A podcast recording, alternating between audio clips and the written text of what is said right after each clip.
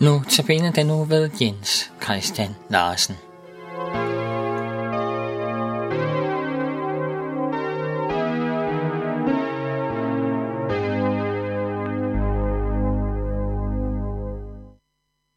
Jeg læser fra Matteus evangeliet, kapitel 26. Da det blev aften, satte han sig til bords med de tolv, og mens de spiste, sagde han, Sandelig siger jeg jer, ja, en af jer vil forråde mig. De blev meget bedrøvet og begyndte en efter en at spørge ham, Det er vel ikke mig, herre? Han svarede dem, det er ham, som med hånden døbede i fadet sammen med mig, der vil forråde mig. Menneskesønnen går bort, som der står skrevet om ham, men ved det menneske, som menneskesønnen forrådes af. Det var bedre for det menneske, om han aldrig var født. Judas, som forrådte ham, spurgte, det er vel ikke mig, rabbi? Han svarede ham, du sagde det selv. Amen. Jesus og hans disciple spiste sammen. Det var torsdag dagen før den lange fredag, der ville ende med lidelse og død på et kors. Bibelen fortæller, da det blev aften, satte han sig til bords med de tolv. Og mens de spiste, sagde han, Sandelig siger jeg jer, en af jer vil forråde mig. Efter befrielsen i 1945, efter 2. verdenskrig, var der flere danskere, der fortrød, at de under krigen havde haft måltidsfællesskab med tyskere. De fortrød nu efter krigen, at de havde spist og drukket sammen med de forkerte. Man går ikke til bords med sin fjende. Var det ikke det, Jesus gjorde?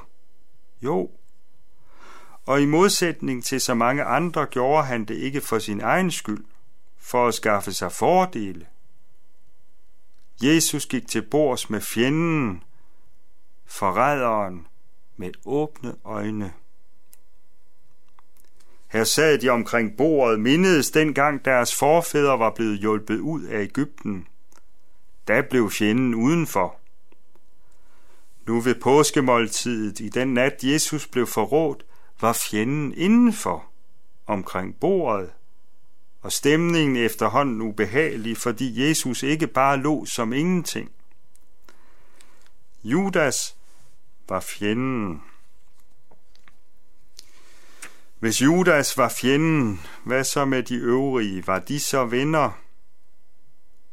Ja, de var venner. Vel at mærke venner, som Jesus ville dø for.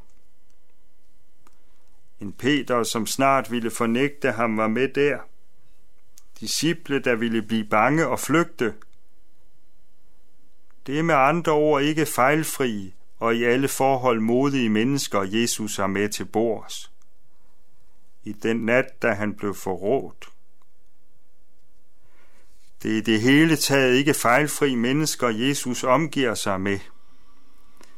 Da Jesus skal torsdag sidder til bords eller ligger til bords, så er det sammen med mennesker, der alle har store muligheder for at gå i fjendens tjeneste. Mennesker som du og jeg, der kunne tænkes at tale og handle ondt, ja som gør det, altid på vej til det onde. Jesu indbyder syndere til bords, som den, der i morgen skal korsfæstet, bryder han brødet og siger takkebønnen over vinen. Det er der i grunden ikke noget særligt i. Han gør, som enhver husfar ville have gjort. Men ordene, det er mit læme om brødet, og dette er mit blod om vinen, overrasker. Jesus løfter sine hænder og velsigner brødet og vinen.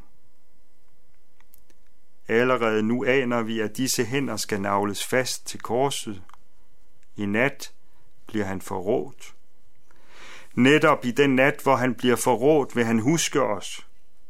Her midt i menneskers forræderi mod ham, vil han give sig selv som gave. Jeg holder af kristendommen netop på grund af dette, at Jesus møder forræderi og synd med kærlighed og godhed. Netop i den nat, da han bliver forrådt, husker han på os. Jesus tager ikke fejl af sine disciple.